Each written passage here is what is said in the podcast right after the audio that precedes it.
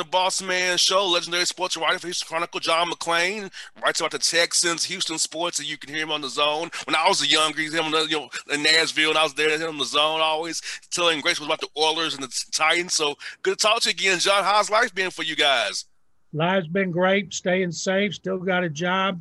Happy to be, still happy to be working. My 45th year at the NFL, 46th year at the Houston Chronicle, and 49th year in the business, and I'm still kicking. I hear that, man. Hey, you, you always have good information for everybody about Houston. I'm actually about first of all about the team. I feel like the Texans were four and twelve, but the record could have been eight and eight or even better because they was close in every game. They fought hard. It's about the, the two games in Tennessee, uh, two games with Indianapolis, where they could have won those games. The games as well, Minnesota. So while they, the record was so was bad, but they wasn't bad as, as it says, if you ask me it's hard to believe that a year ago they were coming off a playoff victory over Buffalo. The Bills are going to the penthouse and the Texans are in the outhouse.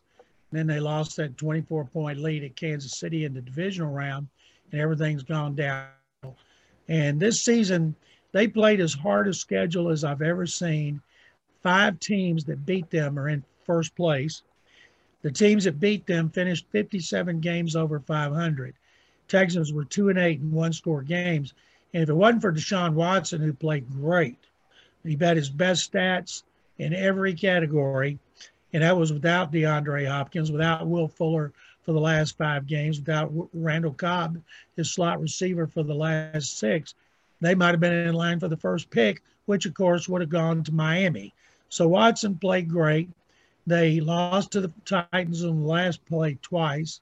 They got the Colts two yard line in the last minute two times and lost fumbles and swept the Jaguars. So they played a first place schedule. Now they go to a third place schedule. So because of Watson and they have some pieces on offense, but they need an overhaul on defense, they got a chance to bounce back and uh, be competitive again. Now, John, um, I know a lot of blame goes to, to Bill O'Brien for, for his moves he made, but do you feel it's more to it than that? That some some of the draft picks wasn't that wasn't they didn't hit um you know the trades. I feel like Billy O had a lot to do with it. But what, what do you see the blame for how the Texans roster kind of all the holes they have right now? O'Brien, the last two years was the general manager. The first year it was without the title. He had final say over personnel. He made some good moves. He traded a backup offensive lineman for Carlos Hyde, and he ran for over thousand yards for the first time. But then he made him a good contract offer. I thought he could get more. O'Brien should have been more patient. Instead, he let him leave, and then he ended up signing with Seattle for a third of what the Texans offered. The Laremy Tunsil trade, two ones and a two for Tunsil and receiver Kenny Stills, worked out great the first year. They won the division fourth time in five years. They won uh, the playoff game over Buffalo. And O'Brien thought it'd be a low number one pick both years. It was last year, 27th overall. This year, third overall for the Dolphins.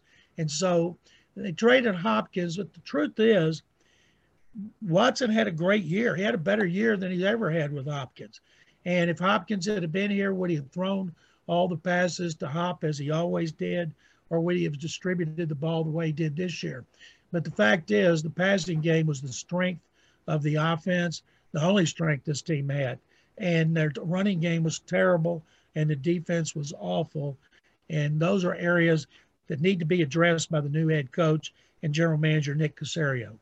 Now, John, how much is they told Deshaun Watson about trying to protect himself? Because I feel like he takes a lot of hits that he shouldn't take. You know, he I know he wants to send, stand the plays and make plays, but sometimes he's getting hit when he shouldn't get hit. A lot of those are his fault. His MO is to hold the ball, let his receivers get open down the field. But he also avoids a lot of sacks because he's, we call him a Houdini in the pocket. Oh, yes. He gets away. He's got such great pocket awareness. It's not like people say a guy like that's got eyes in the back of his head. He's got eyes in the back of his head and on the side of his head based on some of the things he feels and is able to get away from. But despite that, despite being sacked 49 times, second most of his career, he was great. I mean, he was great from the third game on. And what really impressed me seven interceptions, only five were his fault. won over the last 10 games, and he was playing with different receivers. And no matter who they put out there, they excel because he put the ball on the money. And if they get a running game, they only need a back and a right guard, and that offense is going to be even better next year than it was this year. This year just wasn't good enough. You know, you score 38, you expect to win. You score 36, you expect to win, especially when you're going up against playoff teams. But their defense had eight starters gone because suspension, COVID 19, and injuries, and they wouldn't have been good with them, and they were worse without them. Now, John, will Anthony Weaver stay on new staff potentially, or is he probably gone for good? Anthony Weaver is a great defensive line coach. He is his first year as, as a defensive coordinator and play caller. We all thought he was going to do great. I've written and said I think Anthony Weaver will be a head coach. I still believe it. When Mike Vrabel was elevated coordinator one year in 2017, they finished 4 and 12. But his buddy from the Patriots, Jon Robinson, the Titans GM, knew him well and knew you couldn't base it on that season when they had 23 players on injured reserve, including 13 starters. They hired Mike. Mike's doing a terrific job, just like it shouldn't be held against Anthony Weaver. He has talked to Urban Meyer about going to Jacksonville, coaching the defensive line. He's under contract here. They're waiting for the new head coach whoever it is, to talk to some of these coaches like Anthony Weaver, who's terrific and a great communicator. Great quote. I couldn't can't wait till he's a head coach with all the great lines he's got. And uh, so they've got two or three good coaches, but I don't know who the new one will be. Watson wants them to keep Tim Kelly, the offensive coordinator, who called plays this year for the first time, and helped Deshaun set all those career bests. Now, John, far as uh, Cooks and Fuller and and Randall Cobb, I think Cobb's cap number is kind of high at ten million dollars there, and, and Fuller's a free agent. So, do you see all those guys back, or Cobb maybe getting cut to save on the cap? How how you see that working out for Watson's weapons? They want to re-sign Fuller. Fuller was having one of the best seasons in the NFL when he got suspended. I mean, he was tremendous, and he and Cooks were on a pace to be the first pair of receivers with 1,000 yards in franchise history.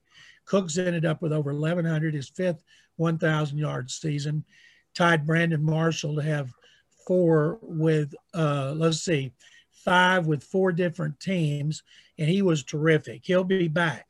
Fuller will come in. He's not going to get what he would have gotten uh, before his suspension because when a guy gets popped for PEDs once, the next time it's going to be a lot more serious. So oh, the contract's yeah. got to be written to put money in, a lot of money in for roster per game roster bonuses, and it's got to protect them in case he gets popped again, like Brian Cushing did a second time. So with Cooks and Fuller, and I believe Cobb's gone.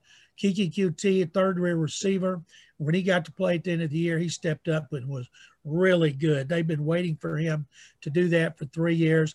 He made Watson some big catches down the field, and uh, I think he'll be the slot receiver.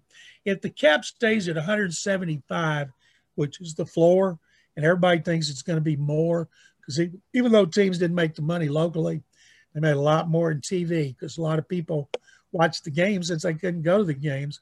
Mm-hmm. So right now they'd be 11 to 15 million over. And if it's anything over 175, that goes down. Nick Caserio come in here and slice and dice. Anytime new GM coach come in, players going to lose their jobs. They won't have any trouble getting under re-signing players like Will Fuller and a couple of free agents. They really need a big, physical, tough right guard for the running game, and he had a lot of help at a lot of positions on defense.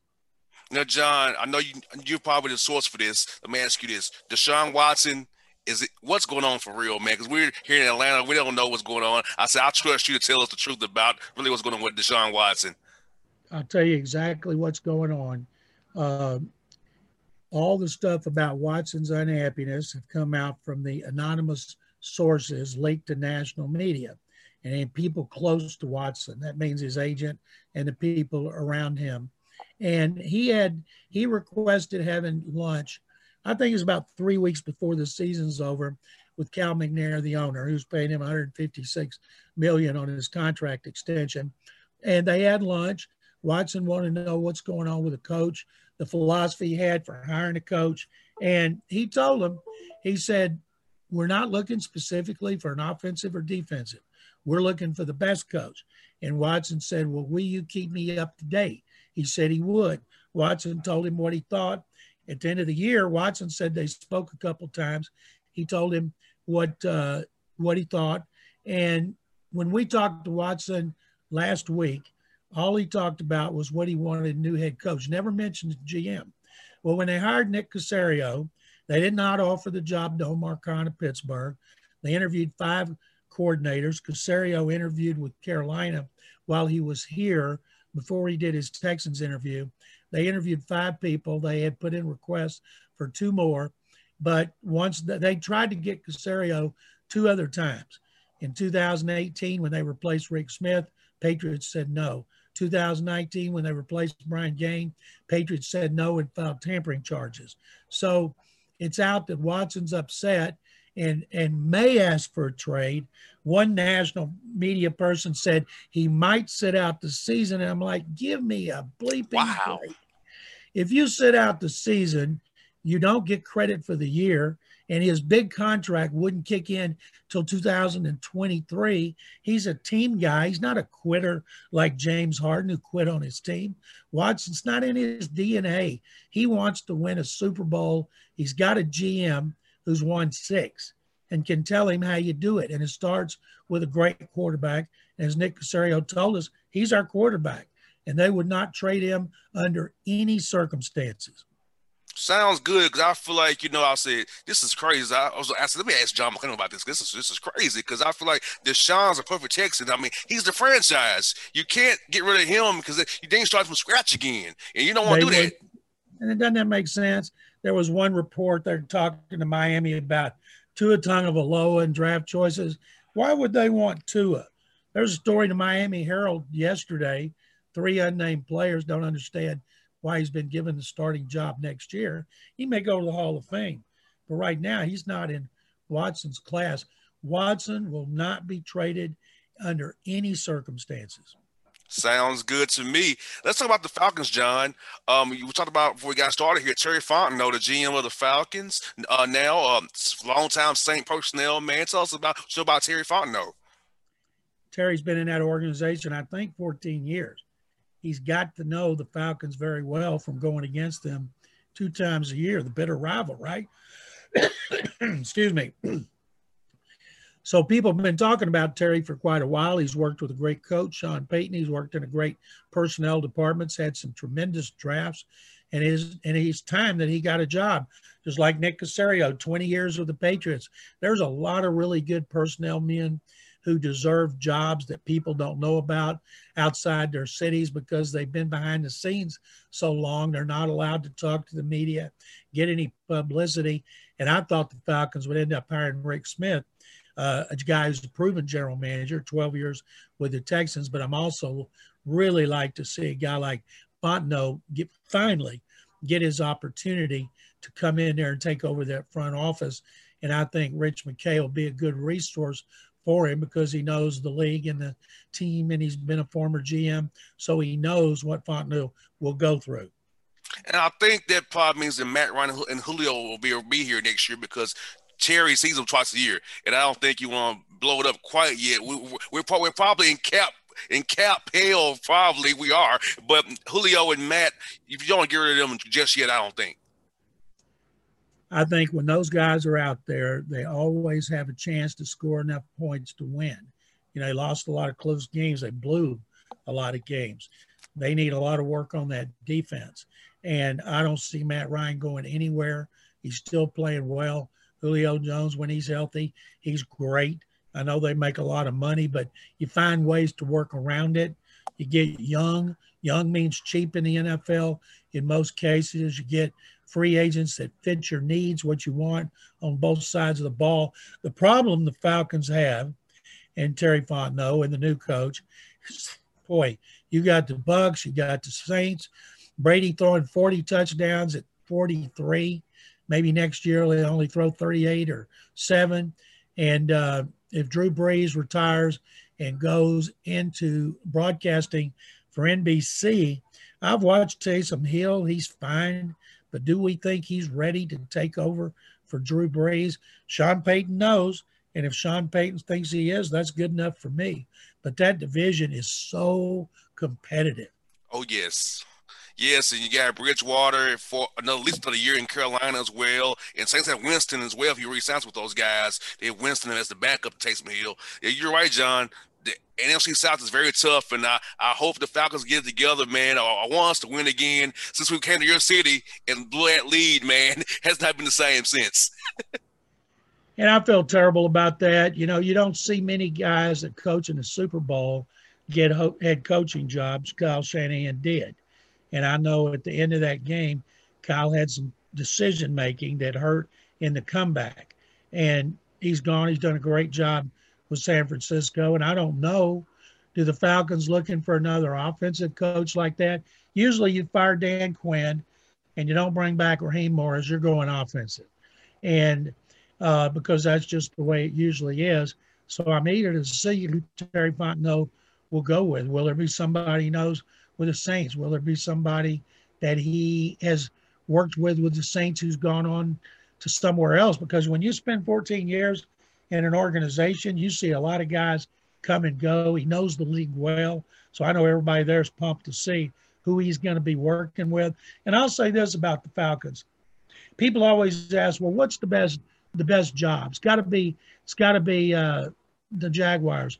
Number one pick, multiple first round picks for two years, a lot of cap money. And I say this since Shad Khan's been the owner, they've had the worst record in the league. Yes. They almost went to the Super Bowl in 2017. And since then, players have bailed on them like crazy. Didn't want to play there, didn't get paid. They did a terrible job.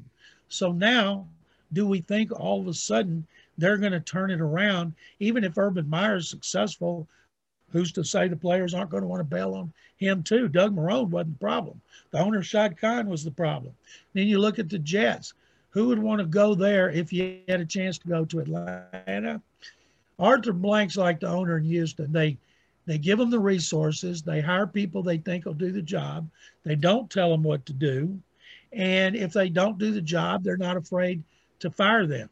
And that's a good owner. A general manager and a coach want to work for owners like that give you the money, you keep them abreast of what's going on, and they give you a chance to succeed or fail. That's why I think Atlanta and Houston are really good opportunities because of stability and ownership and the way those two owners operate.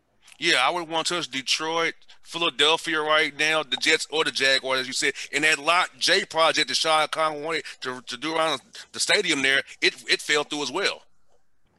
It did. Now, a lot of people say the Chargers because of Justin Herbert. And I say, yep, he's a great young quarterback. They got receivers, couple good defensive players, but they will never sell out a game unless the other team does because nobody cares about them. They only care about the Rams. And if you like high taxes, uh, unbelievable bad traffic, and and you got to worry about wildfires. Sure, that's a great job, but the talent sometimes is more than just the talent. It's the owner, it's the people in place. Does the owner have patience? You know, I, Anthony Lynn had won his last four games to finish seven and nine and still got fired. I'd be very leery about that job when you win four in a row and you go seven and nine and you have all the injuries they did and you still get fired. But that's the way they operate. Now, John, let's talk about the Rockets here. I know you're in Houston, man.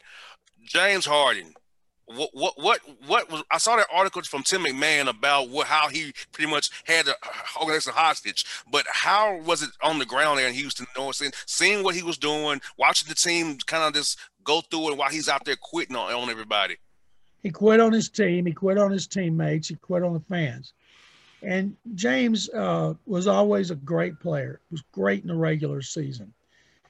Sometimes he was great in the postseason. Sometimes he wasn't. There were reports that he's out at strip clubs the night before the games. He never addressed things. He was a very private person. And uh, so after the last year's playoffs, they lost to the Lakers. There's no shame in losing the Lakers. They won one and lost four. But yet people got very upset. They started having problems immediately. Mike D'Antoni, very popular coach, he left. wasn't invited back. Daryl Morey, the GM, who had traded away like every first round pick through 2050, he left for Philadelphia. They give Stephen Silas, a bright young assistant coach, a chance to be a head coach for the first time. They elevate a guy in our organization, Rafael Stone, and they tell them, okay, what can you do? So everybody knew Harden wanted to be traded. He was getting ripped here unmercifully by the columnists at the Chronicle, talk show host, just killing him. He comes in late. He is out of shape. He looks like he should be playing tight end for the Texans. He uh, is overweight, and he doesn't play worth a darn. In the last four games, he couldn't score 20 points. Used to, he'd score 20 in the first half for sure. So if there had been sellout crowds, they would have booed him. Then after the game uh, last night, he did a media Zoom in which he ripped the team, said it's not fixable, which is a shot at your teammates and your coach, took some other shots at him and said bye and left, and then got traded the next day. Obviously, they had that trade ready to go from whenever the, the uh, Rockets wanted to pull the trigger.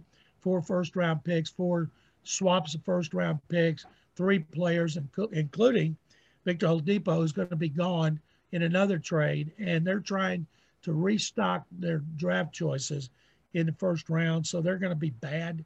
We know it, but it had to happen. He wanted to go to Brooklyn. That's where they traded him. More power to him. I hope he does great. He uh, had a lot of fun watching James Harden and the Rockets. He ran the team. He wanted Chris Paul. They paid dearly to get him. He had wanted Dwight Howard. They, he wanted him gone. They did. He wanted Paul gone. He wanted Russell Westbrook. They got him. Then he wanted Westbrook gone. And when Westbrook left, he wanted John Wall to get Wall, and he decides he wants out. So you can understand why people here are very uh, disenchanted with James Harden. I wish that the first time he comes back with the Nets, that the place would be sold out. They'd be scalping tickets. They'd be like a Super Bowl ticket they'd be so expensive to see Harden come back to boo him. And that's too bad because you hate it to end like that because there were so many great times mm-hmm. with James Harden.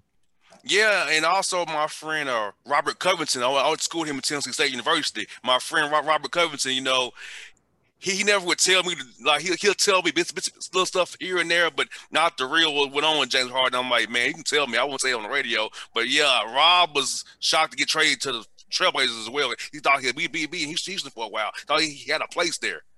They got a number one pick for him. That's what they were trying to do. Covington did a really good job when he was acquired to come back here for a second time.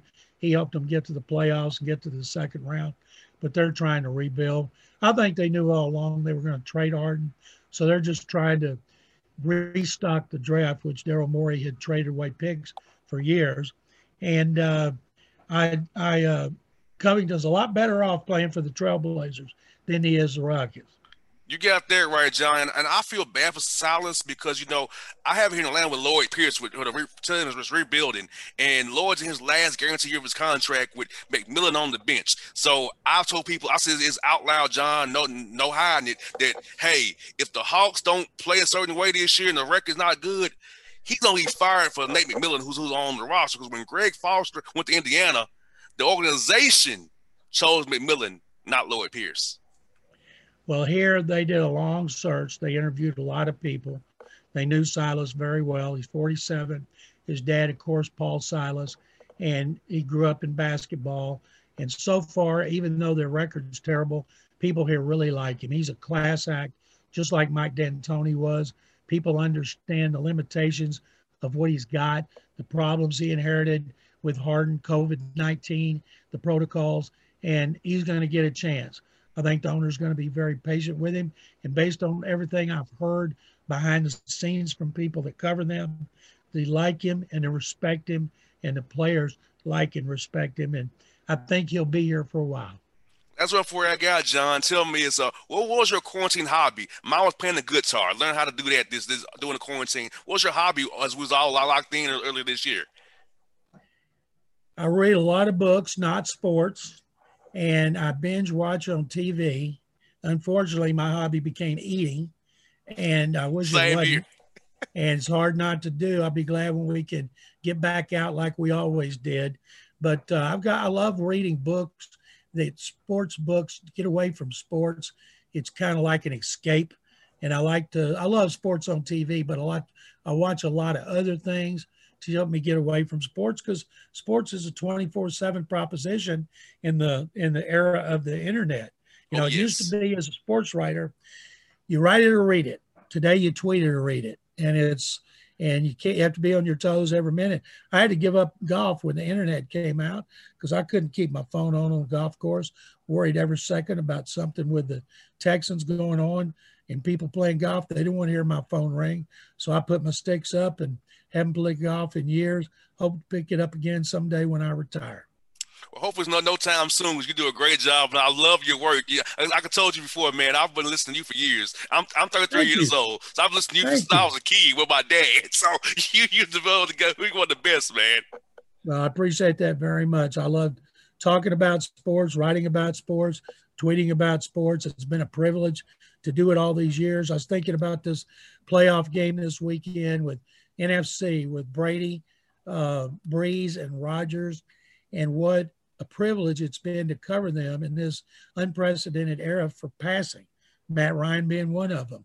There's never been an era like this that they threw the football as well as they do, and that starts in high school with seven on seven, and colleges, of course, went turn to the pass. It has made the game more exciting, but I have so much respect for quarterbacks, not only who are good but durable and last a long time, like Brady and Brees. And Rodgers says he wants to play into his 40s. Roethlisberger says he wants to play into his 40s, and I hope they do. But I also love, love these young guys like Watson, Mahomes, Jackson, uh, Josh Allen, and Baker Mayfield. Now, John, I would say this real quick. You know, I was at my mom's house in Nashville, and I saw the vote yes sign for the for the Titans. And I happened to send this picture to Kevin Dyson, and I said, "Man, you remember this?" I said, because I've been going to TSU, see them in training camp as like a 10, 11 year old, talking to Chris Sanders, Jeff Fisher as a young kid. Now, now all these guys I talk to them like, like, like it's all good. and my mom was like, John, she's like, you know, you was a kid when they came to, Nashville. I, I, remember, you know, I talked to him. Now I could text Kevin Dyson, who did the miracle. I was 12 years old, he did the miracle. You know, so it's like, it's just amazing how it's been 21 years since the Mississippi Miracle when they beat the Buffalo Bills up there at Adelphia Coliseum back was called that back then. I've been to two monumental Buffalo playoff games. The choke, January 3rd, 1993, Orchard Park, New York. Oilers blow the biggest lead in history, 35 to 3, lose 41 38 in overtime. I was in Nashville. I was in a in a booth with three executives who were with the Oilers when they choked that lead. And I told them when the Bills, Steve Christie, kicked a field goal and I said, guys, you left too much time on the clock. You got, I said, the, the Oilers are losers.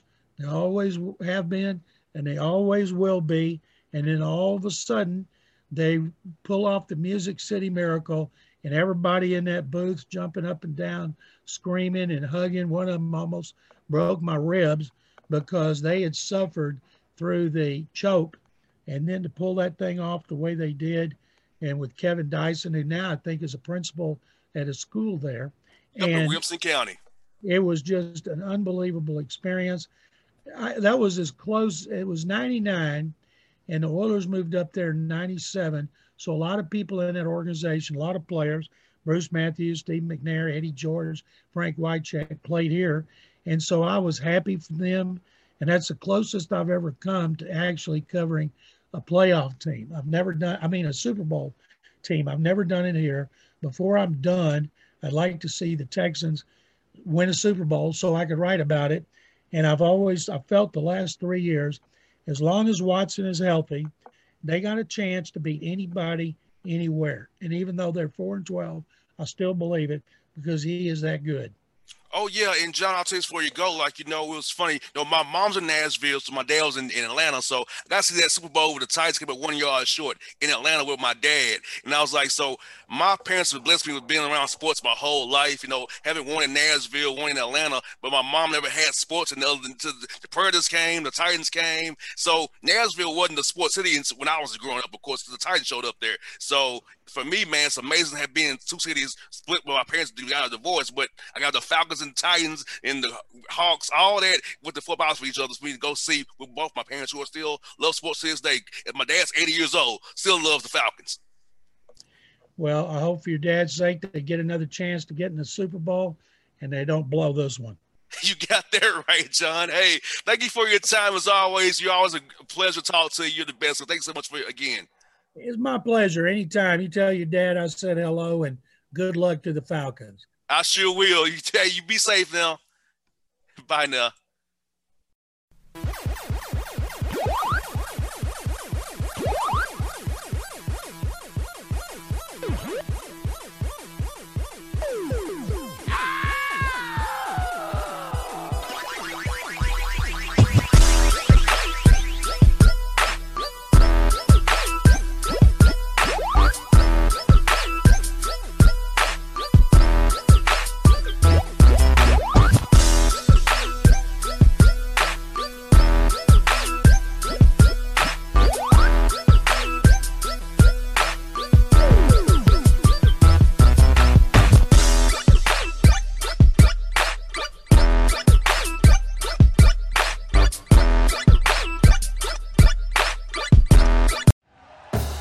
Thank you for listening to Bleav. You can show support to your host by subscribing to the show and giving us a five star rating on your preferred platform.